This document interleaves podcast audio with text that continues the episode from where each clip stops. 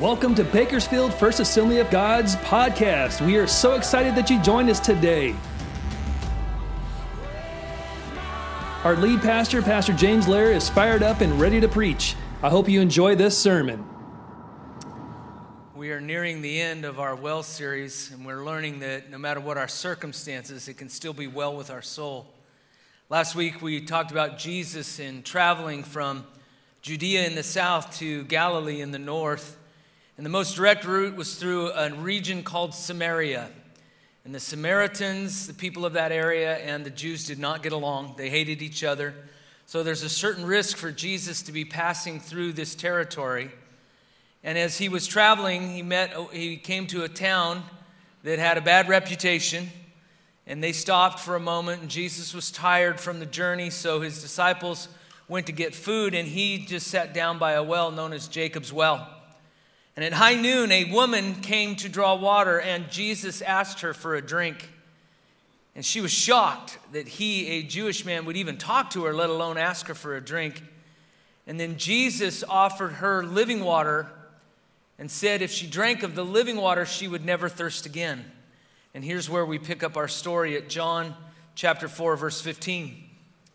The woman said to him, Sir, give me this water so that I won't get thirsty and have to keep coming back here to draw water. He told her, Go and call your husband and come back. I have no husband, she replied. Jesus said to her, You are right when you say you have no husband.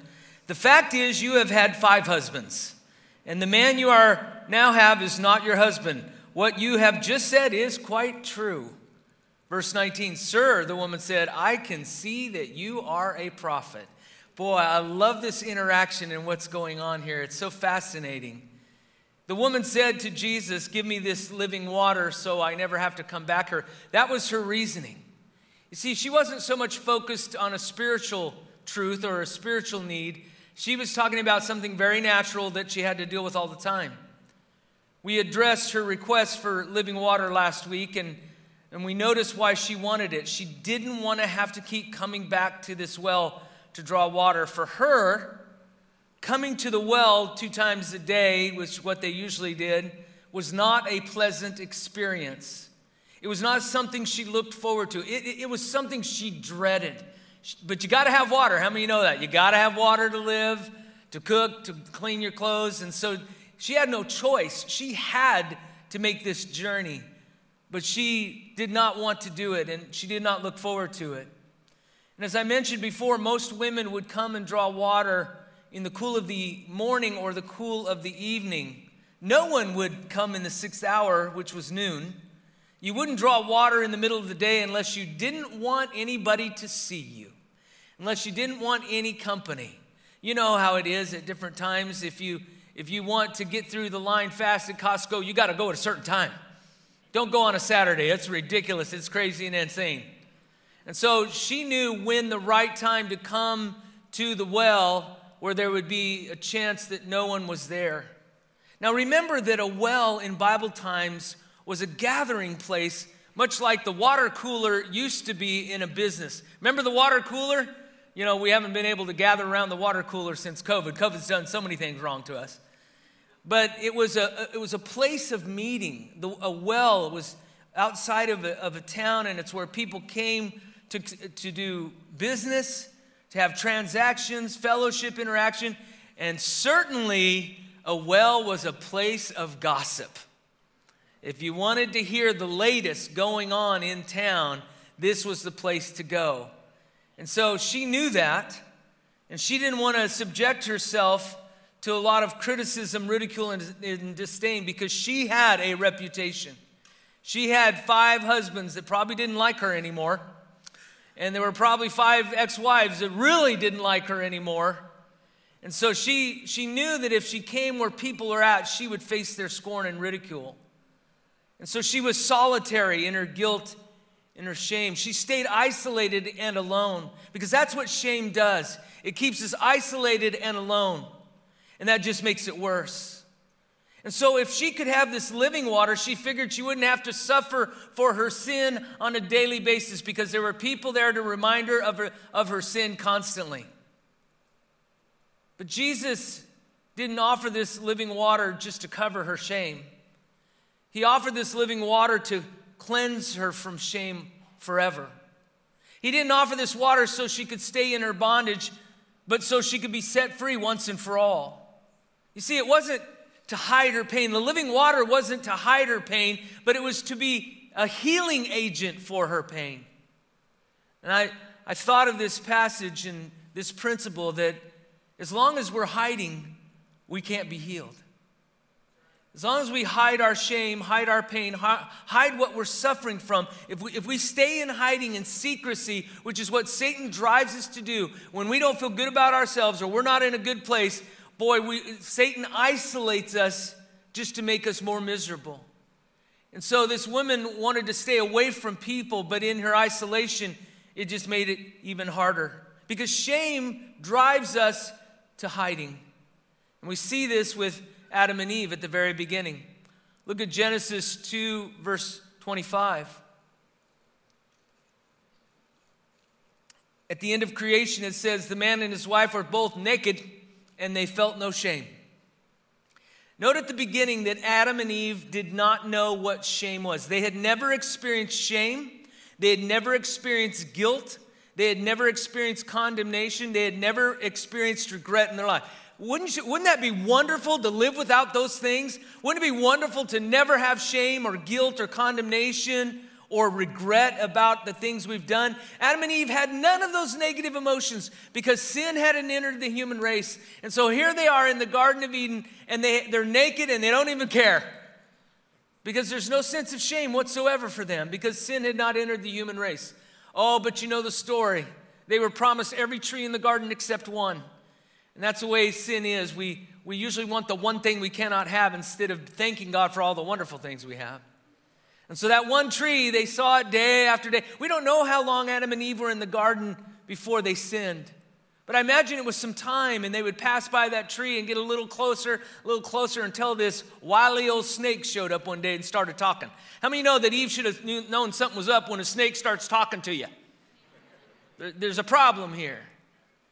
And sadly, that they took the fruit that God had said no to, and they sinned, and they were driven into hiding from their shame. Look at chapter 3, verse 8 of Genesis. Then the man and his wife heard the sound of the Lord God as he was walking in the garden in the cool of the day. And they hid from the Lord God among the trees of the garden. But the Lord God called to the man, Where are you? He answered, I heard you in the garden, and I was afraid because I was naked, so I hid. And he said, Who told you that you were naked? Have you eaten from the tree that I commanded you not to eat from? When Adam and Eve sinned, think of all the things that entered into the human race. This sin brought them the wretched feeling of shame. And it's for the first time, humanity was afraid. Adam said, I was afraid, and so I hid. Can you imagine living a life without fear? That would be a wonderful experience. Not to, not to be afraid of what anybody thinks of you, not to be afraid of death, not to be afraid of public speaking or anything like that. Can you imagine a life without fear? That's how it was in the Garden of Eden until sin came in. And where there's sin, there's shame, there's fear, there's regret, there's guilt, there's condemnation. That's what sin does. My first point is this Sin brings shame. That's what happens. And like Adam and Eve, this woman was drowning in her shame. And Jesus came to end her suffering in shame. Um, Jesus was on a mission. Isn't this amazing that God would care so much about this woman who's had five husbands, who's living with a guy that she's not married to? This lady had quite a past. And yet, God so loved this woman. She was an outcast from society. She was an outcast from her own people. She was an outcast in her own heart and mind. And yet, God loved her enough to send his son Jesus to set her free. And I want you to understand that God loves you enough just as, as, as well. He loves us enough to move heaven and earth that we may know him and his salvation. And so Jesus came to help this woman be free of her shame. And so he said to her, Go call your husband and come back. Now, whenever Jesus would ask someone a question, he already knew the answer. If God asks you a question, he already knows the answer. Or if Jesus would make a statement, it's because he already knew what was going on. He knew she had five husbands formerly. He knew her circumstances, he knew her reputation, and yet he says, Go bring back your husband. Because this is an important step in getting free. You know, an alcoholic cannot be free until they're willing to admit they're an alcoholic. A sinner cannot be saved until we're willing to admit we're a sinner and need a Savior. And so Jesus was bringing her to a place where she could acknowledge who she was and what she'd done. He had offered her living water, but she needed this living water more than literal water. And so Jesus said, Go call your husband. And she said, I have no husband. Now, it's important for us to note that Jesus met her need before he dealt with her sin. This is a great example of how evangelism should be. You see, we should meet the needs of people. We should reach out to them. We should show them the love of Christ before we deal with their sin, before we pile on their sin, because they, the Bible says that people are already condemned, they're born in condemnation. And so, for us to be effective in evangelism, we need to realize that people are sinners and they need a Savior. Now, Jesus was going to deal with their sin. That has to be dealt with. We have, we have to understand that. But in sharing the Lord with people and reaching out to people, we first have to meet those needs. See, this, this woman was thirsty, but more than that, she needed something spiritual in her life. And no one can overcome sin on their own. We all need a Savior. And so we, don't, we shouldn't look down on this woman because we've all sinned, the Bible says, amen? And one sin is not greater than another. And so we should look at her with compassion because we too are sinners in need of a Savior. And so I've heard someone say that you have to catch a fish before you clean it. And so often we try to clean the fish first before we've even caught it. Now that's impossible. And so when we come to people, we first need to bring them to Jesus. And then Jesus will begin to deal with that sin. Because sin is the problem facing the human race, and Jesus is the cure. Sin is what's bringing so much hatred and evil in our world. Sin is terrible, and the results and the consequences of sin are terrible. But the only way people can overcome their sin is not by themselves, not by making themselves better, not by trying to do it on their own. You, they can't do it on their own. None of us can do this on our own. And we try.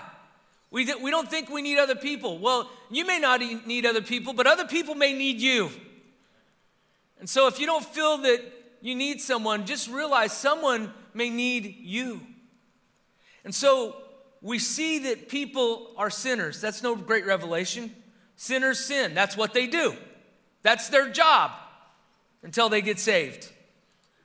And we've often heard that phrase people don't care how much you know until they know how much you care. And you know what? Jesus showed this woman that he cared for her. Number one, he talked to her, which was amazing.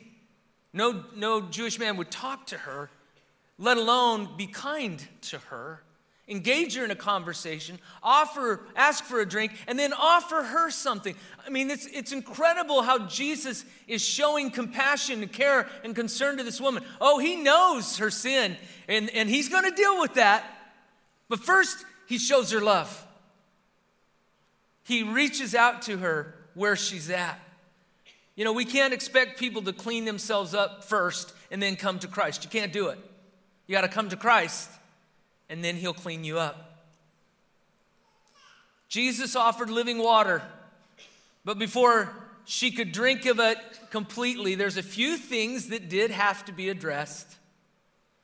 Before she could be healed of her shame, she had to deal with her sin. At some point, we have to deal with our own hearts. We have to deal with our lives. And shame is often the result of unrepented sin. And so, before any forgiveness or cleansing, we have to deal with it. We first have to come to Christ, but then we have to deal with our shame and our sin. And, and sin is the source of shame. And so you got to go to the source. You got to deal with the source, or it's putting a band aid on it. You know, we can tell people, oh, just, just be fine, you'll be fine. And it doesn't do any good for them. When we were living up in the Bay Area, we lived in one of the houses that the church owned in the parsonage. And it had this backyard, but on the property, there, was, there were feral cats, wild cats. And they're giving birth all over the place on the property. But that's not what bothered me so much. What bothered me is these cats brought fleas with them. And so if the kids were out pr- playing in the yard, they'd come in and then there'd be fleas on them, and then there'd be fleas in the house. I'd mow the lawn and my legs would be covered with fleas, and I was getting so mad at these cats because I hate fleas. Let me tell you another story within a story. Okay, I'll find my way back, hopefully.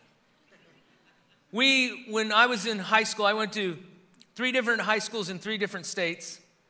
And so we were in Wyoming in my ninth grade year, and it had one of the worst winters they'd ever had in 40 years. And so it was miserably cold. And we had, that, we had this toy collie, this Sheltie, you know, miniature collie. Everybody know what those are yet? His name was Samson.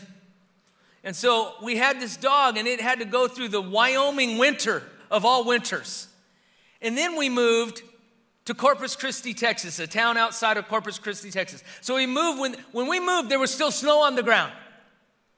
And we, I stepped off the plane in Corpus Christi, and it's like somebody hit me with a wet towel right in the face. I mean, it was 95 degrees, 95% humidity, and our poor Sheltie Collie had this winter coat on, and this dog's you know, tongue is like hanging down to the ground. It, it's just miserable. And so I felt so bad for this dog. And so I, I had an idea. Doesn't ever mean it was a good idea, but I, I had an idea. I said, you know what? He, he's going to die from heat exhaustion. So took out the old clippers that Ma used to use on me and Dad and everybody else, and, and I put a towel down on the, on the floor in the house, and I shaved this dog completely, except for its head. So it had the head of a collie and then the body of a pig. It was this pink thing I mean, alien, just scary kind of thing. And I didn't realize that's dangerous because we had gone away for a few weeks. My mom and I went took a we took a Greyhound bus from Corpus Christi, Texas to Reno, Nevada. But that's a whole nother illustration. If I go down that rabbit trail, I will never find my way back. But do I have some stories about that trip? Okay, back. We're back in Texas. And so, what I didn't realize is that my dog was full of fleas. And so, when I shaved that dog, fleas invaded our house. And so, you would walk down the hall and your legs would be covered with fleas. And so, mom and I took that trip to Reno and we told dad, make sure the fleas are gone when we get back. He had to hire a fumigator twice to get rid of the fleas. And when we came back, my pink little dog's skin was black. He had gotten tan while we were gone. And so I, that's why I hate fleas. And so I didn't want to deal with fleas again. I'd already been through that as a kid. We are going to deal with these fleas. So I called the humane, well, you got to get rid of the cats. One way or another. Now, don't report me, just stay with me. I called the Humane Society, and they said, Here's what we'll do we'll give you some traps to trap those cats. And I'm like, Great. And then you have to, you got to catch the cats first and bring them into the Humane Society. And when you bring them into the Humane Society, you will have to pay to have them spayed and neutered. And I said, What? It was like 80 bucks a cat. And then once they're spayed and neutered, you have to take them back to your yard where they came from and leave them there. You cannot relocate them. You can't do anything with those cats. You will pay to have them spayed and neutered, and then you will have to take them back. That does nothing for my flea problem. I'm telling you, being spayed and neutered doesn't keep you from getting fleas. So it, it, it wasn't a solution. It was a whole lot of work for no results. And you know what? That's a lot like us sometimes. We, we invest a whole lot of work and there's no results because we can't save ourselves. We need a Savior to solve our shame problem. And that solution is repentance. My second point is Jesus brings salvation. When we repent, Jesus saves us. And Jesus is the only one, He is the only one that can take away our sin and shame. No one else can do this, only Jesus. And Jesus wanted to save this woman. He wanted to bring salvation to her, He wanted to take away the shame and the guilt and the condemnation. Because there's something special about this lady that we'll see. And I want you to know that Jesus wants to do the same for you and me. He wants to save us. Do you know Jesus came to earth to seek and to save the lost, it says. That's why he came. He didn't, he didn't come to save the found, he came to save the lost. And Jesus said, You know, those that are not sick don't need a doctor, but I've come for the sick. And he meant the spiritually sick. And so we have to realize that before we can have this salvation, we need the Savior. Look with me at Romans chapter 10, verses 11 through 13. As the scripture says, anyone who trusts in him will never be put to shame. Did you hear that? How do we get rid of our shame? We put our trust in Jesus Christ. Because anyone who puts their, their trust in Christ will never be put to shame. For there is no difference between Jew and Gentile. The same Lord is Lord of all and richly blesses all who call on him. For everyone who calls on the name of the Lord will be saved. You know, salvation isn't that hard.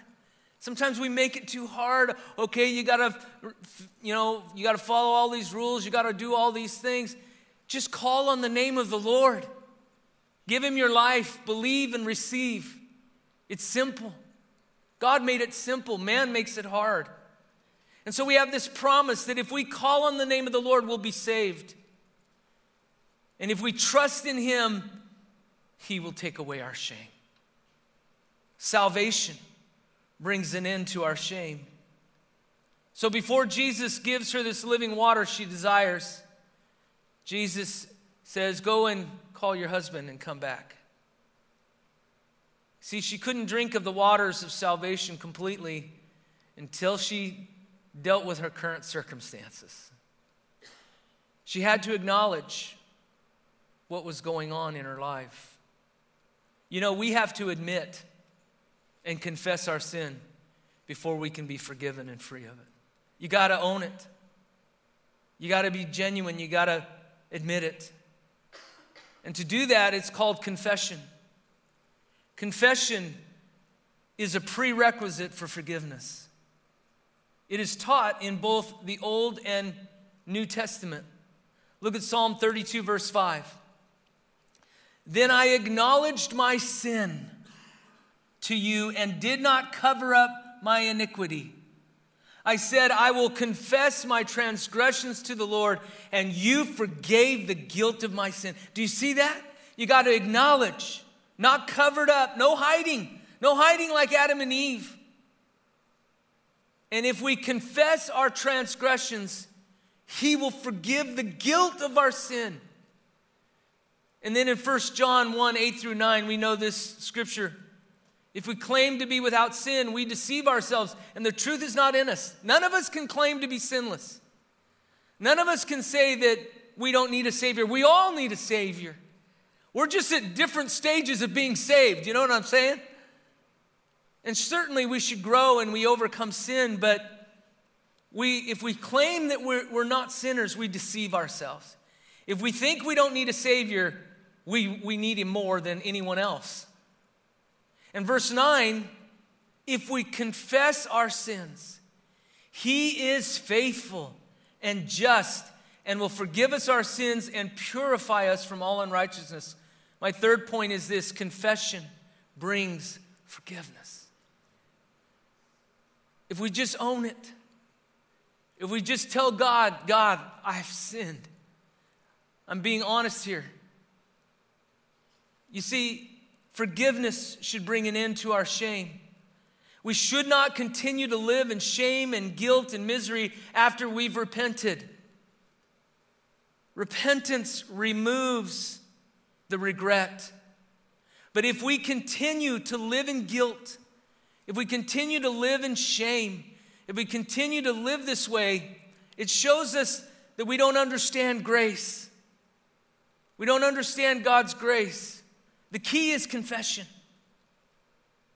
You see, you don't have to confess your sins to a priest to be forgiven. Because we already have a high priest in Christ Jesus, the Bible says. We have a high priest. We go, to, we go directly to Jesus because there's only one mediator between God and people, and that is Jesus Christ, according to 1 Timothy 2 5.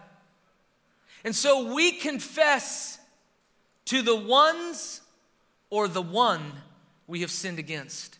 There are times to go and confess to someone we've sinned against. That's another thing that sets us free is when we're willing to, to own the hurt we've caused someone else. When we're willing to go and ask for forgiveness. You see, that's, that's part of this process as well. Because there is no forgiveness without confession. We have to own it. We, we can't blame everyone else for our problems. Now, certainly, the, the challenges we've faced in life, the family we grew up in, perhaps, the circumstances we've endured, that certainly has affected us. But when we come to a certain place, we've got to own our own problems, amen? We've got to address our own situation. We have to acknowledge our own sin. We can't blame others after a while. We, we've got to stop making excuses. Because no one can make us sin. Oh, I know they can put a lot of temptation in our path, but no one can make us sin, not even the devil. Did you know that? The devil cannot make you sin. Oh, he can tempt you. Oh, he can try. But even the, the devil can't make us sin. Anybody remember Flip Wilson? There's far fewer hands in this service than there were in, the, in second service. Now, for you youngsters, I'm sure he's on YouTube somewhere. But he was famous for what phrase? The devil made me do it. He was he, had, he did a variety show. When was that? The 70s, I think. Yeah, it was in the 70s. And he'd always have this skit. He was hilarious. And he'd always say, The devil made me do it. I got news for you. That's a lie. the devil can't make you do anything, nor can anyone else. Now, they can tempt us, they can hurt us, they can wound us, they can gossip about us like happened to this woman at the well, but no one can make us sin. We can't blame it on others. And so the woman has an interesting answer. Jesus says, Go and get your husband and then come back. And she says, I have no husband. How many know she's leaving out a few details? But it's a baby step. She's being honest. And Jesus says, You're right. You're not married, you're shacking up. You're right about that. And even though she left out some of the details, well, the big details, Jesus commended her for speaking truthfully. Jesus said, What you have just said is quite true. In fact, you've had five husbands. You're not currently married. And so Jesus said something. He said, What you've said is true. This is important for us to understand. We have to speak the truth before we can be set free. Look at John, later on in John, chapter 8, verse 31. To the Jews who had believed in him, Jesus said, If you hold to my teaching, you are really my disciples, and then you will know the truth, and the truth will set you free. In verse 36, so if the Son sets you free, you will be free indeed. We, we see here that the truth itself does not set us free. Knowing the truth is what sets us free. See, how many know truth is truth whether you believe it or not? It's truth. And so it's, it's not just the truth sets us free, it's knowing the truth that sets us free. And so when we know the truth, we will know the Son of God. And when we know the Son of God, we will be free indeed. Number four, truth brings freedom. We have to face the truth. We have to be honest with ourselves, with others, and especially with God. Because He knows. And we've got to be real with God and say, God, it's me again. I've messed up, but I believe in you. I put my trust in you. Forgive me of my sin. I confess my sin, and we know He's faithful to forgive. If we know the truth, believe the truth, and speak the truth, we will be free. And Jesus wants to set people free, but we have to face the truth about ourselves. We're going to partake of communion today. And I just want us to prepare our hearts. The Bible says, before we're to take this bread and this juice, we're first to examine ourselves, do a heart check. To see if there's anything there that God wants to deal with. And so I would invite you today, just based on what we've studied. Are you struggling with sin? Communion is a good time to bring it to the Savior.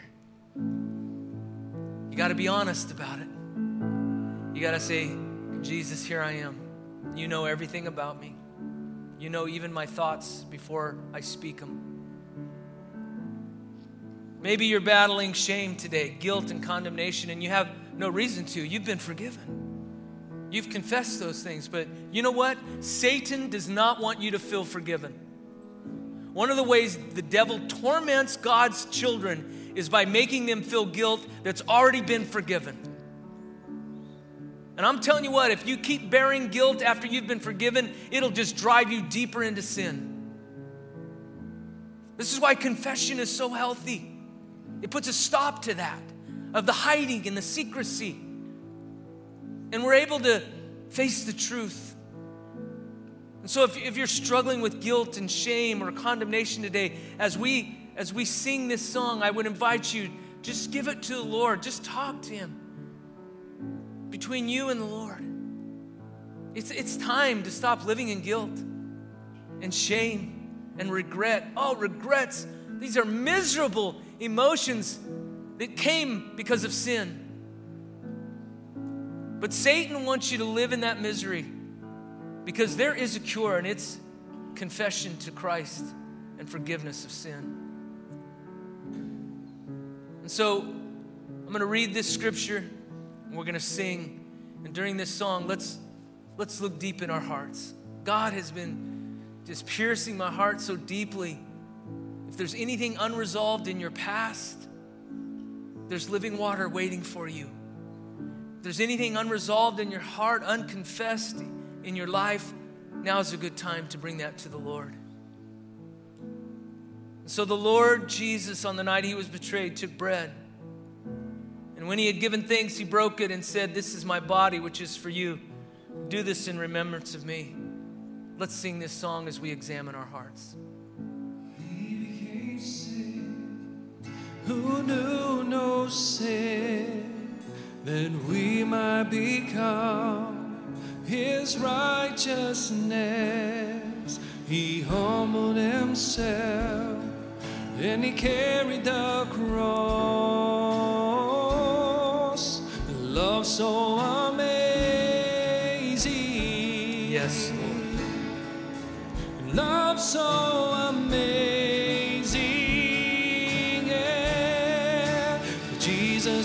Messiah. Yes, Lord. He's the name, the name above all names. Blessed Redeemer, Emmanuel. Emmanuel, who rescue for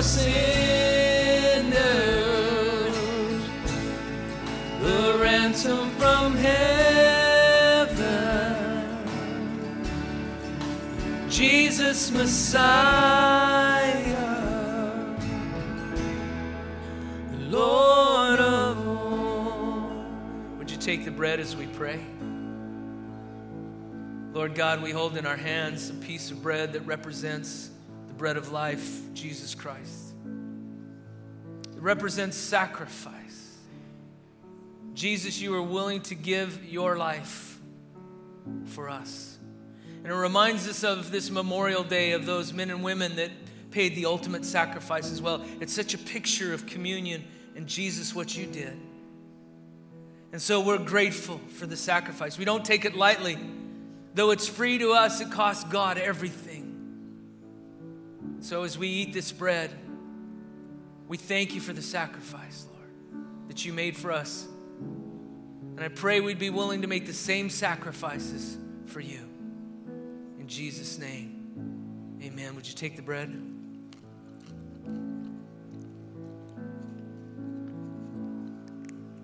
In the same way, after supper, he took the cup saying, This cup is the new covenant in my blood. Do this whenever you drink it in remembrance of me. For whenever you eat this bread and drink this cup, you proclaim the Lord's death until he comes. Aren't you glad he's coming? He's coming. He's coming soon.